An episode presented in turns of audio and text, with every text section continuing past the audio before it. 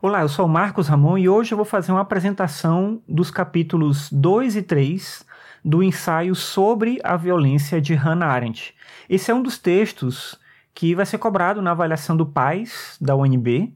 Então, se você está ouvindo isso que eu estou falando aqui, provavelmente isso tem a ver com o fato de que você vai fazer essa prova. Talvez não só, talvez você se interesse também pela autora, pela Hannah Arendt, ou sobre esse tema específico mas é bem provável que você esteja aqui porque você está estudando para fazer a prova do PAIS, então eu vou tentar aqui apresentar as questões centrais do texto eu espero que consiga te ajudar de alguma forma. Para organizar minha fala, eu montei um mapa mental e eu vou compartilhar ele com você, se você achar que é interessante, você pode acessar ele no meu site em marcosramon.net barra filosofia. Lá vai ter um espaço específico sobre materiais do PAIS e tem esse mapa mental que eu vou utilizar, que eu estou utilizando para fazer essa minha fala aqui, caso você queira ter acesso a ele.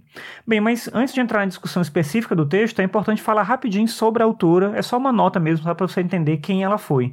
A Hannah Arendt foi uma filósofa alemã que nasceu em 1906 e morreu em 1975. Ela estudou com Jaspers e com Heidegger, que são filósofos importantíssimos aí do século XX. O Heidegger mais próximo da fenomenologia, o Karl Jaspers com a, o existencialismo, com a teoria do existencialismo, mas a Hannah Arendt ela acabou desenvolvendo a pesquisa dela, o trabalho dela muito mais voltado para a política e não para essas áreas que eu mencionei, né, o existencialismo ou a fenomenologia, ainda que alguns autores coloquem ela dentro desse espaço da fenomenologia.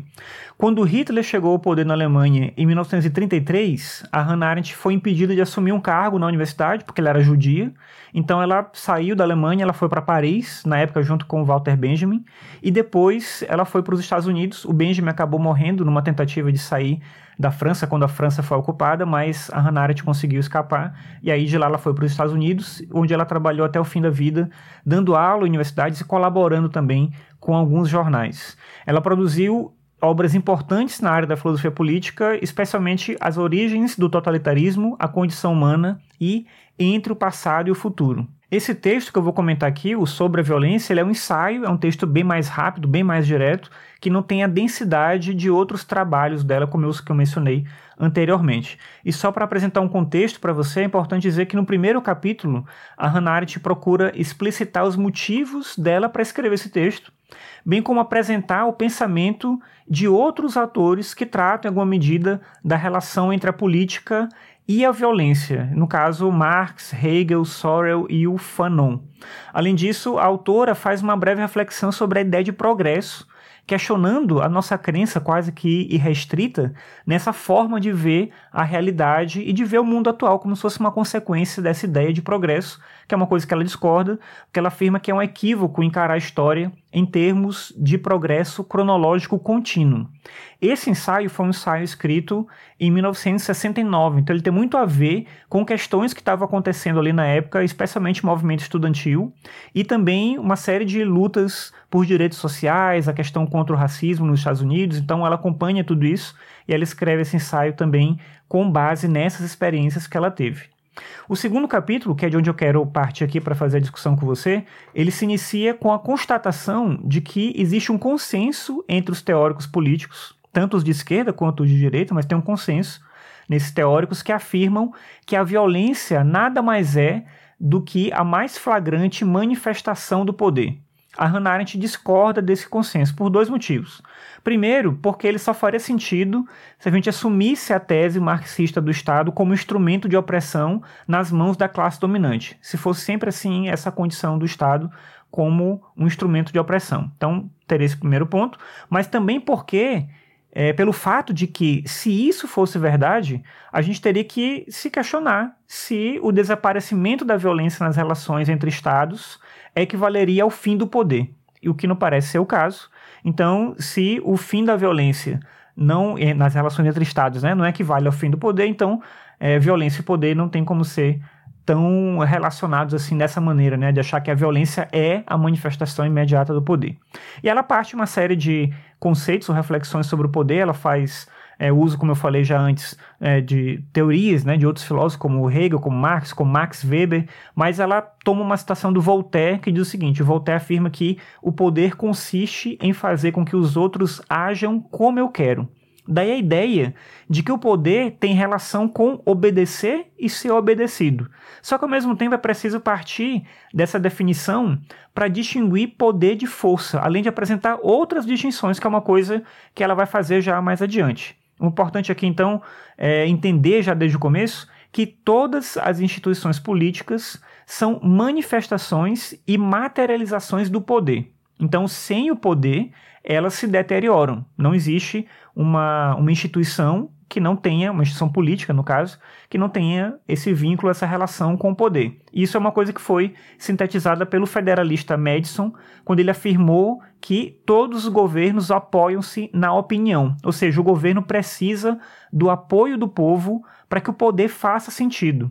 Isso não vale só para a democracia, mas para qualquer forma de governo. Aí você pensa assim, mas mesmo para a tirania? Ela vai dizer que sim, mesmo para a tirania. Aliás, a Hannah Arendt observa que a tirania é a forma mais violenta e menos poderosa de governo, onde ela já adianta a tese de que violência e poder não são a mesma coisa. E aqui ela começa a apresentar uma série de definições e depois de distinções entre o poder e a violência. As definições que ela apresenta são as seguintes. Primeiro, o conceito de poder, que ela define como habilidade humana de agir em uníssono, de comum acordo. A segunda definição é de vigor ou de potência, que ela vai dizer que é uma qualidade inerente a um objeto ou pessoa. A terceira definição é de força, que ela define como energia liberada através de movimentos físicos ou sociais, mas aqui é importante entender que não é a mesma coisa que violência. O quarto conceito que ela vai definir é de autoridade, que ela menciona que é um termo atribuído a pessoas, como no caso da relação entre pais e filhos, por exemplo, ou instituições, quando a gente fala da autoridade da escola ou autoridade da igreja, por exemplo. E aí a autoridade depende do reconhecimento e do respeito adquirido, sem essas coisas não existe autoridade. E por fim tem a violência, o conceito de violência, que ela vai dizer que é um conceito que se distingue pelo seu caráter instrumental e pelo fato de que a violência requer orientação e justificativa tendo em vista um fim. Vai ficar mais claro isso quando eu for analisando os outros elementos que ela coloca nessa relação entre a violência e o poder. Porque, em conjunto com essas definições, a Hannah Arendt procura também demonstrar que a violência e o poder não são a mesma coisa. Ela vai até dizer mais para frente que são opostos. Apesar disso, a autora destaca o fato de que nada é mais comum do que a combinação da violência com o poder. Então, eles andam próximos, mas eles não são a mesma coisa. Por outro lado, ela vai dizer também que nunca existiu um governo baseado exclusivamente nos instrumentos da violência. Por isso é importante fazer as distinções que eu comentei. Então, em primeiro lugar, a primeira distinção tem a ver com o fato de que o poder depende de números, ou seja, de adesão de grande parte das pessoas, enquanto a violência pode passar sem isso. Ela não precisa ter uma adesão gigantesca. A violência acontece independentemente disso. A segunda distinção se refere ao fato de que o poder é parte da essência do governo, só que a violência não. A violência não é essência do governo, como eu comentei antes, nem existe, né, como ela vai dizer, um tipo, necessariamente, um tipo de é, governo exclusivamente baseado na violência. Então, tem essa distinção também que é importante. A terceira distinção é quando ela vai dizer que é preciso afirmar que a violência precisa de justificativos, ou seja, precisa oferecer motivos para incitar a violência.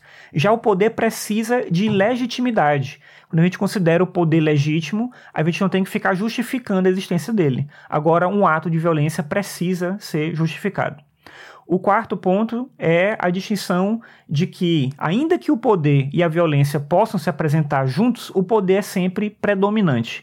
E aí é importante sempre lembrar que a Hannah Arendt trata a violência como um instrumento, um meio e não um fim. Daí essa diferença que vai ser sempre colocada. A quinta diferenciação é que a violência pode destruir o poder, mas é incapaz de criar o poder. Por meio da violência, você não cria o poder, mas você pode destruir o poder que está instaurado. Você pode tirar, digamos assim, a legitimidade do poder. E por fim, a última proposição de distinção que ela vai apresentar entre os dois conceitos é quando ela afirma que a violência não pode originar-se do seu oposto sendo que o oposto da violência é justamente o poder. E aí, com essas distinções, ela conclui o segundo capítulo. O terceiro capítulo de Sobre a Violência começa com a tentativa de se entender a natureza e as causas da violência, Para isso, a Hannah Arendt rejeita duas teorias. A primeira teoria é a teoria dos biólogos e zoólogos que vão afirmar que a violência é parte da condição animal e que, portanto, o ser humano é violento por conta da sua natureza. E a outra tese que ela vai rejeitar é aquela que propõe que a violência se origina do ódio. A Hannah Arendt rejeita essas duas teses porque, de acordo com ela, é o uso da razão que nos torna perigosamente irracionais. Ela coloca aqui um paradoxo, mas a ideia é que, bem, a gente faz uso da razão, o ser humano é um ser racional, mas se a gente julga às vezes nossos atos como irracionais, não é por conta da nossa natureza animal, mas sim porque a nossa razão potencializa nossas ações, especialmente nesse caso, nossas ações mais violentas. Então, apesar de apresentar pontos de vista como o do Fanon, que eu comentei lá no começo, né, ela vai trazer as ideias dele. O Fanon defendia, por exemplo, que a vida é um combate sem fim, então ele vai entender a violência como algo intrínseco à própria vida. Apesar de colocar esses pontos né, para discussão, a Hannah Arendt não concorda com a ideia de que a violência é inerente à condição humana no sentido de ser algo do qual a gente não pode se livrar. Aliás, para ela, nada é mais perigoso em termos políticos do que interpretar violência e poder em termos biológicos. Um exemplo disso está no racismo, porque, como ela vai mostrar, o racismo não é um fato da vida, não é uma coisa que realmente existe. O racismo é uma ideologia. E por isso a violência nos confrontos raciais, como em tudo mais, não é irracional, no sentido de que existe independentemente de qualquer outra coisa. Então, nem o poder, nem a violência são naturais, mas sim circunstâncias da vida política. Porque no caso do racismo, por exemplo, essa ideia de uma naturalização da condição humana vai levar alguém a acreditar que o racismo é parte da natureza humana e esse tipo de argumento que ela quer rejeitar justamente por isso. Esse é um exemplo específico que ela vai colocar, mas ela vai trazer também outras questões, né? Por exemplo, ela vai argumentar que a violência, sendo instrumental por natureza, ela é racional até o ponto de ser eficaz em alcançar a finalidade que ela tenta justificar. Então, existe esse caminho, né, da violência sendo instrumental e aí ela passa por esse ponto da racionalização, mas buscando eficácia em alcançar determinado objetivo, né, aquilo que justifica, digamos assim, essa violência. Só que a violência é racional e ela opera em função de objetivos de curto prazo, é sempre para uma coisa imediata. E é justamente porque as demandas da violência são imediatistas que o poder muitas vezes cede às exigências da violência. Mas isso traz um risco muito grande, que é a possibilidade de que os meios dominem os fins. E o que é o um meio aqui? O meio é a violência. O fim é aquilo que a gente quer alcançar. E esse meio, a violência no caso, não é um meio que a gente deveria buscar, né? Que a gente deveria justificar. E esse é o problema que ela coloca, né? Quando a, o objetivo da violência é um objetivo de curto prazo e o poder cede a esse tipo de demanda da violência, a gente pode acreditar então que a violência é um bom meio para alcançar aquilo que a gente quer. E isso pode gerar mais problemas do que trazer os benefícios que a gente imaginava. Nesse mesmo capítulo ainda, Hannah Arendt vai abordar o fato de que as rebeliões estudantis são quase sempre contra a burocracia. Ela está mencionando especificamente as manifestações na França em maio de 68, mas ela expande isso para outros contextos. Porque ela vai dizer que a burocracia é a forma de poder em que nós somos privados da liberdade de agir. E de acordo com ela, o agir é que nos torna políticos. E é por esse motivo que o aparelhamento do Estado e a complexidade dos sistemas políticos modernos acabam afastando as pessoas da política e levam elas a buscarem isso que ela vai chamar de glorificação da violência as pessoas vão acabar entendendo que a violência é um caminho melhor.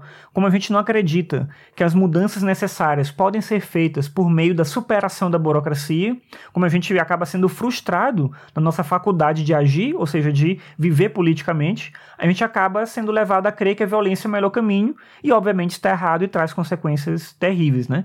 Além da burocracia, a Hannah Arendt vai concluir o ensaio mencionando a questão da impotência do poder em muitas situações. E ela vai exemplificar isso com a questão da ciência moderna, que realiza o impossível, como por exemplo, levando a gente para a Lua, mas ao mesmo tempo, no campo social, a gente não consegue fazer aquilo que em tese é possível, que é a vida em harmonia. Então a gente viu essa contradição de ter uma ciência que realiza o impossível enquanto o possível aparece diante da gente como algo que a gente não consegue alcançar e tudo isso mais uma vez leva para esse caminho da violência como uma solução, uma possível solução.